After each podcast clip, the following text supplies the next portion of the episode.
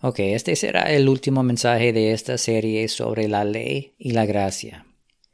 Hemos estado hablando de cómo la gracia es la operación eficaz del poder de Dios. Es un don de su luz, de su vida, que es dado al hombre con un propósito muy específico no se le da al hombre para ayudarle a tomar decisiones o para consolarle en tiempos difíciles, ni siquiera para perdonar sus pecados pasados. La gracia de Dios ciertamente hace todas estas cosas, pero la verdadera razón por la que necesitamos la gracia es porque una ley escrita de mandamientos no puede cambiar nuestra naturaleza. No puede poner fin a nuestra relación con la ley del pecado y de la muerte. Y no puede crearnos de nuevo en Cristo Jesús en la justicia y santidad de la verdad. Efesios 4, 24. Y hemos visto que la ley externa describe la justicia, pero la gracia de Dios nos da la vida y el poder de la justicia que puede obrar en el corazón y, lo hará si no es resistida, puede obrar en el corazón como la levadura, esparciéndose y llenando y cambiando la naturaleza que está reinando en el hombre. Y hemos visto que es muy importante entender cómo viene esta gracia al hombre cómo se experimenta.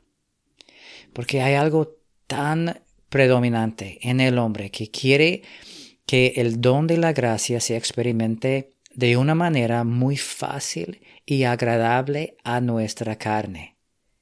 En general, a los hombres les encanta hablar de la gracia y cantar sobre la gracia y celebrar la gracia, siempre y cuando su idea de la gracia les permita seguir viviendo sus propias vidas. Todas las ideas equivocadas sobre la gracia tienen esto en común. Afirman haber recibido la gracia de Dios y sin embargo pueden poseerla y disfrutarla sin tener que perder su vida, su voluntad y su tesoro en la carne. Hay muchas versiones de esto y hemos mencionado algunas de ellas. Algunos ah, hasta enseñan que la gracia de Dios elimina o reduce el requisito de justicia. Otros enseñan la gracia como si fuera un estatus seguro o una nueva posición legal, donde el, pecado en el que vivimos no es visto, no, no es tomado en cuenta o donde todo pecado, pasado, presente y futuro, es enteramente removido. Algunos ven la, gracia de Dios simplemente como una oferta perpetua de perdón y sus vidas siguen en un ciclo continuo de pecar, arrepentirse, pecar, arrepentirse. Y hay muchos otros pensamientos e ideas que, que provienen de esa sabiduría de abajo. Pero de nuevo, todos ellos tienen algo en común. Todos afirman haber recibido un tipo de gracia que no crucifica la naturaleza de la carne. No saca nuestros corazones de este mundo.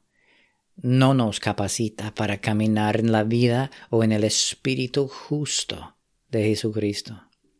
Es una gracia que salva de las consecuencias del pecado sin salvar del poder, del placer y del reino del pecado en nuestro corazón.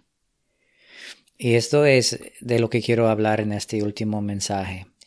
En Romanos capítulo 5, comenzando en versículo 19, eh, Pablo hace esta declaración. Dice, porque así como por la desobediencia de un hombre los muchos fueron constituidos pecadores, así también por la obediencia de uno los muchos serán constituidos justos. Y la ley se introdujo para que abundara la transgresión.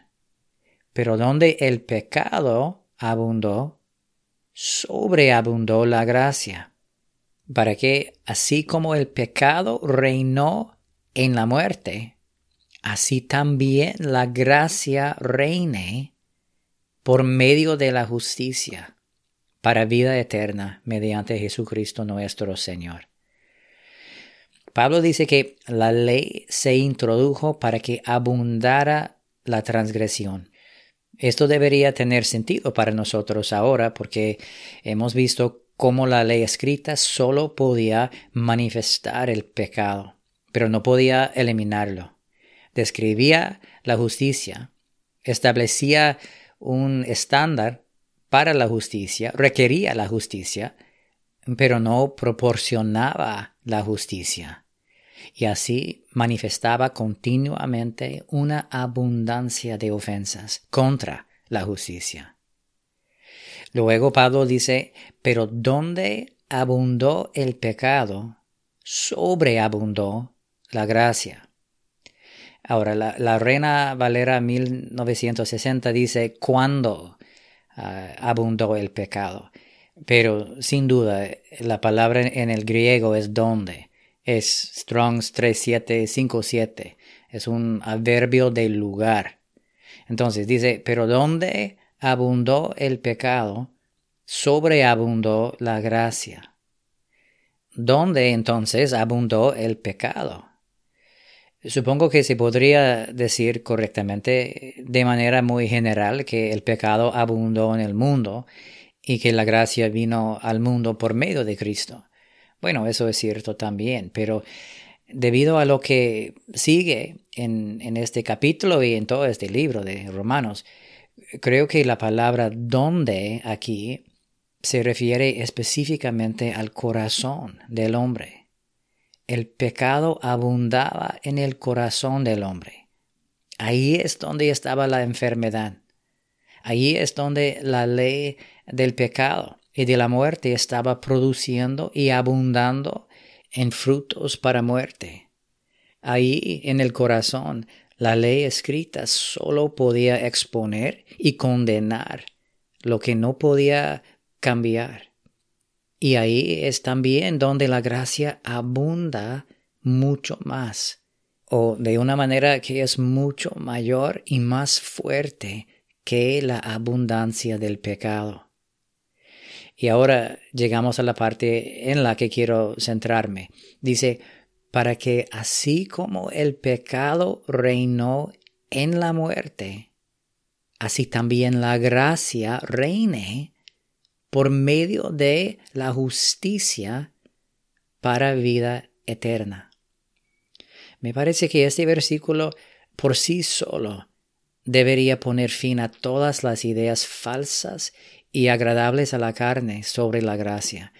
Porque aquí, tan claramente como las palabras pueden hacerlo, Pablo dice que la gracia debe reinar en el hombre a través de la naturaleza de la justicia, así como el pecado ha reinado anteriormente en el hombre en la muerte.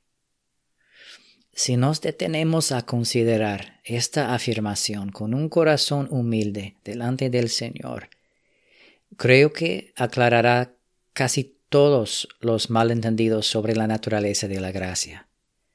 Dice, la gracia debe reinar en el hombre así como ha reinado el pecado.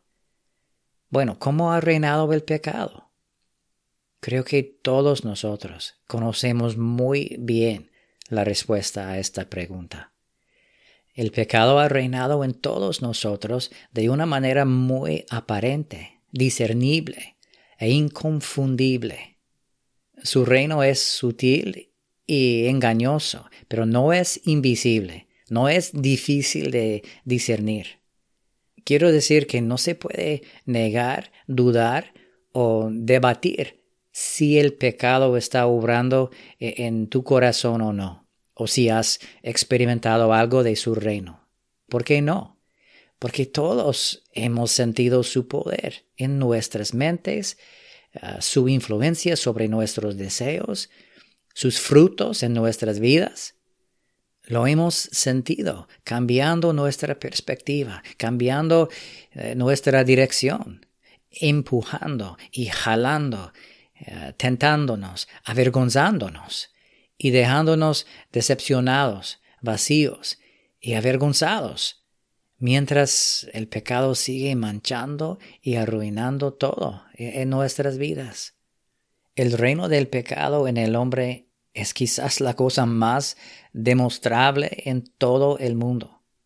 Basta con mirar por la ventana o leer las noticias por cinco minutos o hablar con, con tu vecino o mejor aún, mirar en tu propio corazón porque tiene sus raíces y sus ramas envueltas alrededor de todo lo que el hombre hace, dice y busca. Hace que todos los hombres eh, bailen detrás de su caño, por así decirlo, y conduce a cada uno de ellos hacia una forma u otra de muerte, oscuridad, vacío y vergüenza. No se puede dudar ni negar que el reino del pecado en el hombre es algo muy real y muy fuerte. Y si solo entendemos esto, entonces entendemos lo suficiente para saber cómo la gracia debe reinar en nosotros y cómo debe abundar mucho más donde ha abundado el pecado. Porque ¿cómo puede el pecado reinar en todas estas formas poderosas, discernibles, que cambian nuestro corazón, nuestra vida, y la gracia no ser capaz de hacer lo mismo? Quiero decir, ¿cómo podemos afirmar que el pecado toca todo, tira y empuja, y, crece, y llena, y contamina, de, de adentro hacia afuera? Pero luego decir que la gracia puede ser poseída y disfrutada sin realmente cambiar nuestro corazón. Alguien dice, he recibido la gracia de Dios. ¿Ok? ¿Qué está haciendo por ti? Bueno, todavía nada, pero cuando muera va a perdonar todos mis pecados y, y llevarme al cielo. Bueno, amigos, Pablo dice aquí que donde abundó el pecado, sobreabundó la gracia. ¿Acaso el pecado es una naturaleza interna que reina y la gracia es solo una posición legal externa o un boleto futuro al cielo? Les pido que consideren estas cosas y más importante aún, que consideren ante el Señor hasta qué punto estamos experimentando verdaderamente el reino de gracia, el reino de la gracia de Dios en nosotros. Porque la gracia es también una naturaleza interna y fue sembrada en el hombre para recuperar la tierra de, su corazón de manos de la naturaleza del pecado.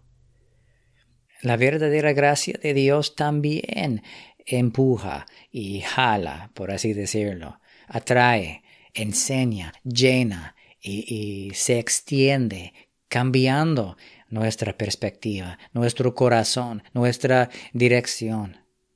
Viene trayendo salvación y enseña a todos los hombres a negar la impiedad y los deseos mundanos y a vivir sobria, justa y piadosamente en el mundo presente.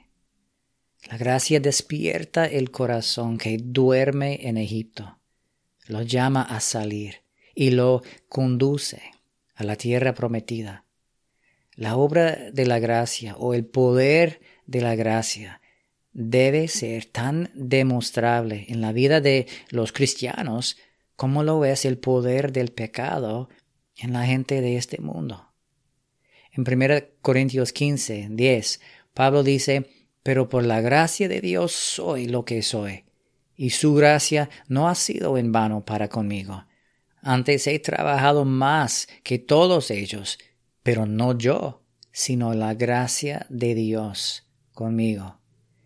O en 1 de Timoteo 1:14 dice, pero la gracia de nuestro Señor fue más que abundante con la fe y el amor que se hallan en Cristo Jesús. La gracia de Dios estaba cambiando el corazón de Pablo, obrando poderosamente en él y a través de él. Y aunque no todos estamos llamados a ser apóstoles como Pablo, o profetas, o pastores, todos sí estamos llamados a caminar en la fe y el amor que se hallan en Cristo Jesús. Todos estamos llamados a despojarnos del viejo hombre, a, ser renovados en el espíritu de nuestra mente, a revestirnos del nuevo hombre. Todos estamos llamados a morir al yo, a ser crucificados para el mundo, a caminar en el espíritu, a, no hacer nada por egoísmo o vanagloria, como dice Filipenses 2.3, o como dice Cristo, a ser perfectos como nuestro Padre Celestial es perfecto.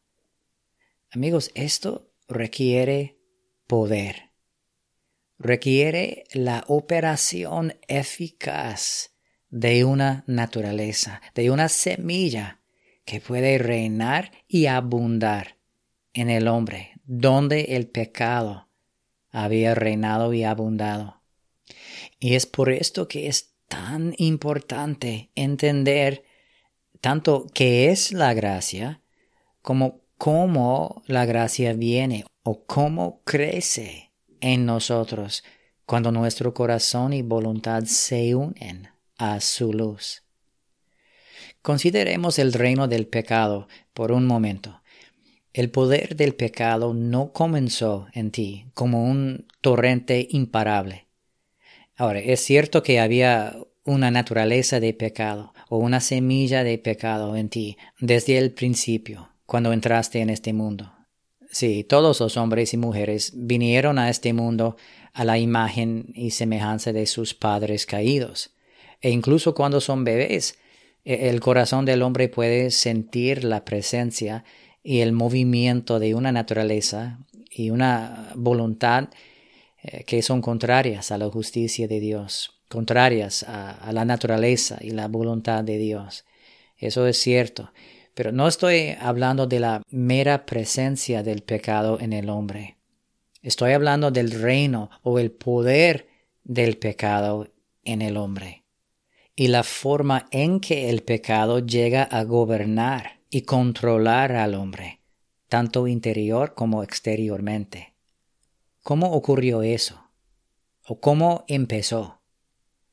Creo que todos conocemos la respuesta a esta pregunta.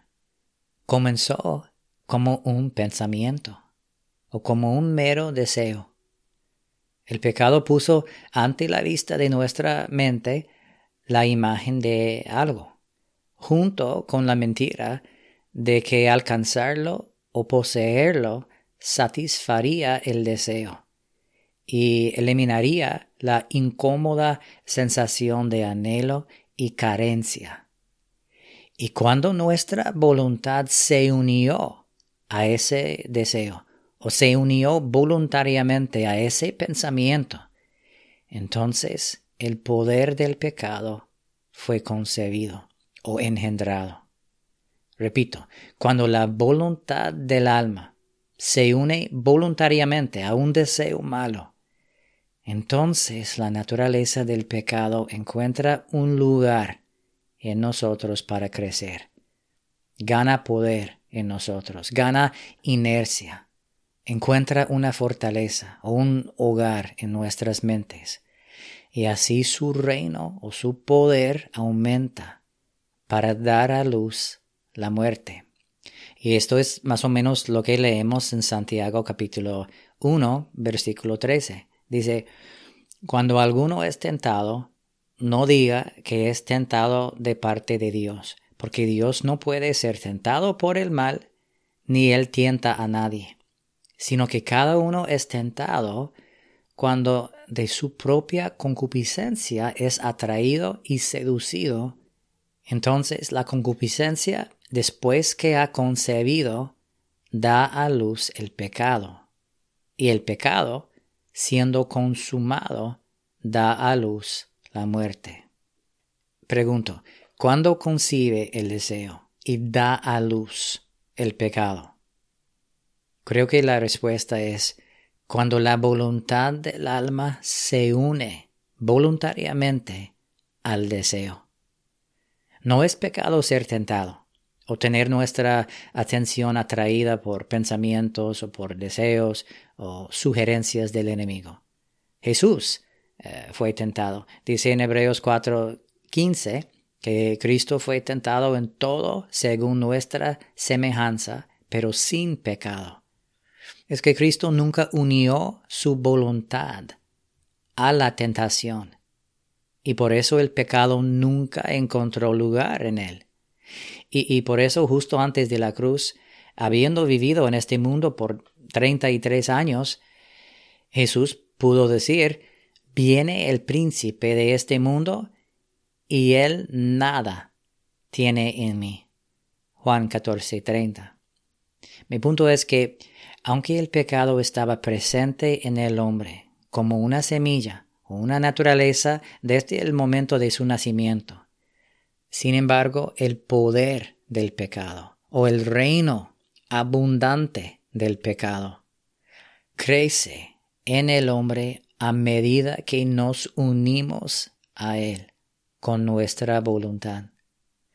Cuando amamos la aparición de esos deseos, cuando escuchamos sus tentaciones y voluntariamente nos unimos a sus sugerencias y promesas, entonces es como una bola de nieve rodando cuesta abajo. Gana terreno, gana tamaño, y peso y velocidad y puede llegar a ser tan increíblemente fuerte que ahora eh, pareciera controlar toda nuestra voluntad y, y gobernar sin impedimentos en nosotros. Y esto puede continuar hasta que no quede nada en nosotros que se oponga a su naturaleza. Esta es una horrible condición de esclavitud. Y si el hombre continúa en ella, sabemos que la paga del pecado es la muerte. Pero la razón por la que estoy hablando de, esto no es para glorificar el pecado o el poder del pecado, sino más bien para explicar y glorificar el poder de la gracia. Porque, de nuevo, donde el pecado abundó, sobreabundó la gracia para que así como el pecado reinó en la muerte, así también la gracia reine por medio de una nueva naturaleza, por medio de la justicia. La gracia también, amigos, tiene una semilla en el hombre, una semilla que es sembrada en el corazón por aquel que está lleno de gracia y de verdad. Juan 1.14. Juan también dice, de su plenitud todos hemos recibido y gracia sobre gracia. El sembrador ha salido y ha sembrado una medida de su plenitud en todo tipo de tierra. Y esta es la única razón por la que la gracia puede abundar donde ha abundado el pecado. Esta es la razón por la que tenemos esperanza en el Evangelio, una esperanza viva, Cristo en nosotros, la esperanza de gloria. ¿Y cómo crece el alma en la gracia? Bueno, en, primer lugar, la gracia se manifiesta. La gracia de Dios que trae la salvación se ha manifestado a todos los hombres. Tito 2.11. La gracia aparece y presenta ante la vista de nuestro corazón una visión de, de la verdad o una medida de la luz celestial. La gracia brilla en nuestras tinieblas y dice, sea la luz. Se trata de Dios mismo obrando en nosotros tanto el querer como el hacer por su buena voluntad. Nos mueve nos despierta, nos ama primero, nos visita en Egipto y nos llama a salir del poder del faraón Y cuando nuestra voluntad se une a la gracia, entonces encuentra un lugar para crecer.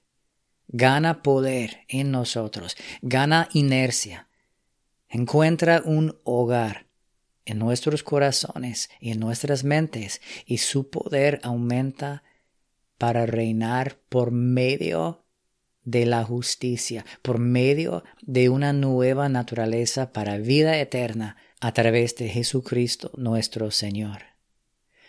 La gracia también tiene un efecto como una bola de nieve en el corazón del hombre, y cuando es amada y cuando es obedecida, gana terreno, crece en tamaño, en peso, en velocidad, y puede llegar a ser tan increíblemente fuerte que gobierna nuestra voluntad y crea en nosotros nuevos deseos, nueva comprensión, nuevo amor, un corazón nuevo.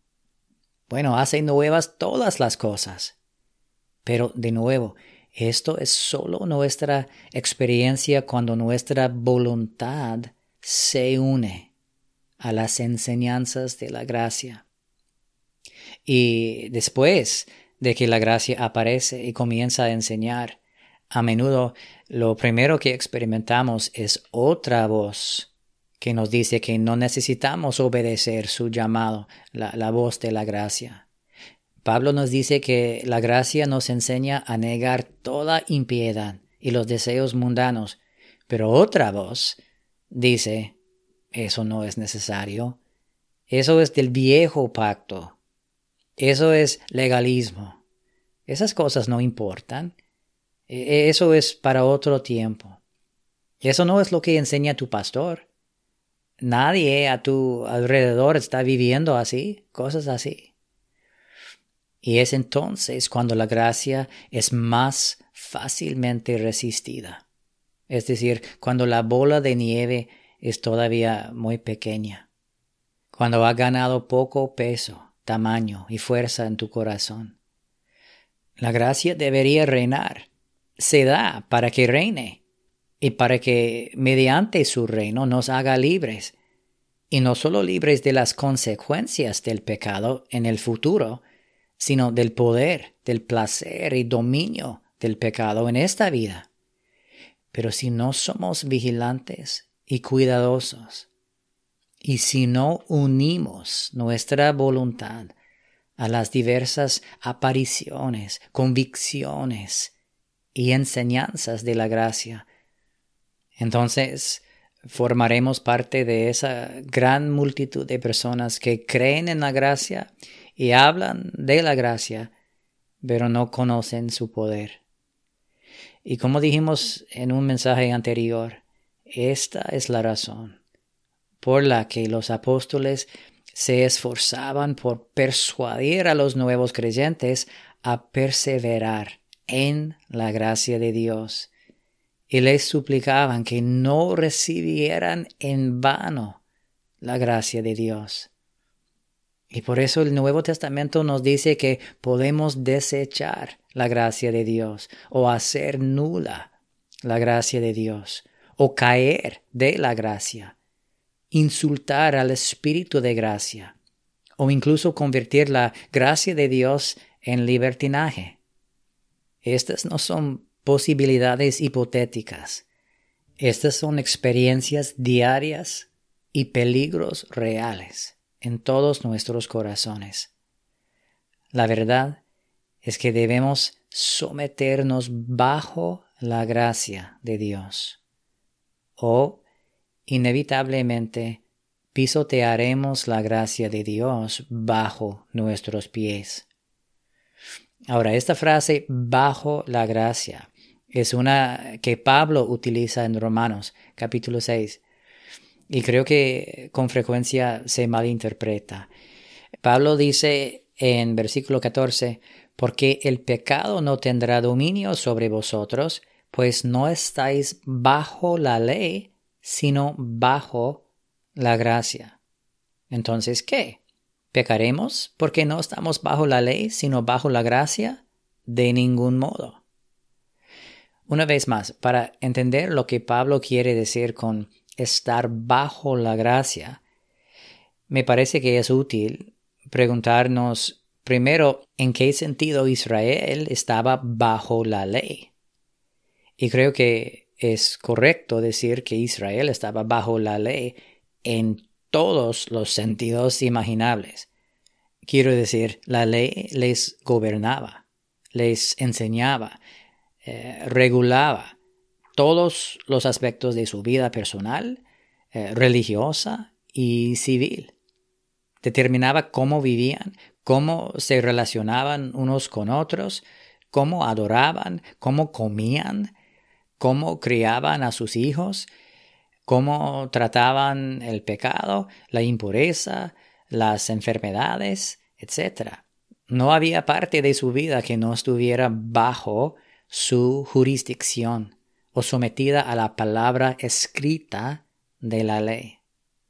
Y sin embargo, en todo esto, Pablo dice que el pecado aún tenía dominio sobre ellos, porque, como hemos visto, hay una gran diferencia entre una palabra escrita de la ley y una palabra implantada de la gracia. Pero ahora, dice Pablo, el pecado no tendrá dominio sobre vosotros, pues no estáis bajo la ley, sino bajo la gracia. Estar bajo la gracia no es prescindir de la ley como muchos dicen. Estar bajo la gracia es traer nuestro corazón, nuestras vidas, nuestros pensamientos, deseos, hechos, todo bajo el poder, el gobierno, el dominio de la gracia. De modo que así como la palabra de la ley una vez gobernó al hombre externo, Ahora la palabra de gracia gobierna el corazón y por lo tanto gobierna el hombre externo también. Leamos un poco más de este pasaje que acabo de citar para que veamos a dónde nos lleva Pablo con esta frase bajo la gracia. Él dice, porque el pecado no tendrá dominio sobre vosotros, pues no estáis bajo la ley, sino bajo la gracia. Entonces, ¿qué? ¿Pecaremos porque no estamos bajo la ley, sino bajo la gracia? De ningún modo. ¿No sabéis que cuando os presentáis a alguno como esclavos para obedecerle, sois esclavos de aquel a quien obedecéis, ya sea del pecado para muerte o de la obediencia para justicia? Pero gracias a Dios que aunque erais esclavos del pecado, os hicisteis obedientes de corazón a aquella forma de enseñanza a la que fuisteis entregados, y habiendo sido libertados del pecado, os habéis hecho siervos de la justicia. En otras palabras, Pablo dice, Romanos, ya no tienen que ser esclavos del pecado, porque ya no están simplemente bajo la jurisdicción de un mandato externo, sino bajo la jurisdicción o dominio de un poder interno. Entonces, ¿qué? ¿Eso significa que ahora pueden pecar porque ya no están bajo la letra externa de la ley? De ningún modo. ¿No se dan cuenta de que cuando se entregan como esclavos por obediencia, son esclavos de aquel a quien obedecen? Antes eran esclavos del pecado, y la ley escrita estaba siempre lista para condenarlos. Pero gracias a Dios, que aunque eran esclavos del pecado, se hicieron obedientes de corazón a una nueva forma de enseñanza es decir, la enseñanza de la gracia, a la que fueron entregados. Y habiendo sido liberados del pecado por el poder de la gracia, se han hecho esclavos de la justicia, se han hecho esclavos de una nueva naturaleza. Ahora, sé que he estado repitiendo algunos de los mismos conceptos una y otra vez, pero espero que con un poco de repetición y unas cuantas citas muy claras de las escrituras, todos los que están leyendo o escuchando esto lleguen a una clara comprensión de que la gracia de Dios es algo muy diferente de lo que a menudo se presenta. La gracia es la operación eficaz del Señor Jesucristo que obra en el hombre. Primero, como una semilla de mostaza, un talento, una pequeña pizca de levadura. Y luego, cuando se obedece de corazón, como una bola de nieve que crece o un reino que va en aumento y que pone todo en el hombre bajo su gobierno, bajo su poder. Y puesto que esta gracia, amigos, ha llegado, puesto que ha sido sembrada en nuestros corazones por aquel que es la plenitud de la gracia, puesto que nuestra única esperanza de salvación es por la gracia y no por nuestras obras, entonces, como dice Hebreos 4, acerquémonos confiadamente al trono de la gracia para recibir y para crecer en lo que Dios quiere darnos. Y tomemos en serio el siguiente consejo de Pedro. En 1 de Pedro 1, comenzando en 13, dice, Por tanto, ceñid los lomos de vuestro entendimiento sed sobrios y esperad por completo en la gracia que se os traerá cuando Jesucristo sea manifestado. Como hijos obedientes, no os conforméis a los deseos que antes teníais estando en vuestra ignorancia, sino como aquel que os llamó es santo sed también vosotros santos en toda vuestra manera de vivir, porque escrito está, sed santos, porque yo soy santo. Esta debería ser nuestra expectativa, porque esto es lo que hace la gracia. Te hace semejante al autor de la gracia. Te hace santo como Él es santo.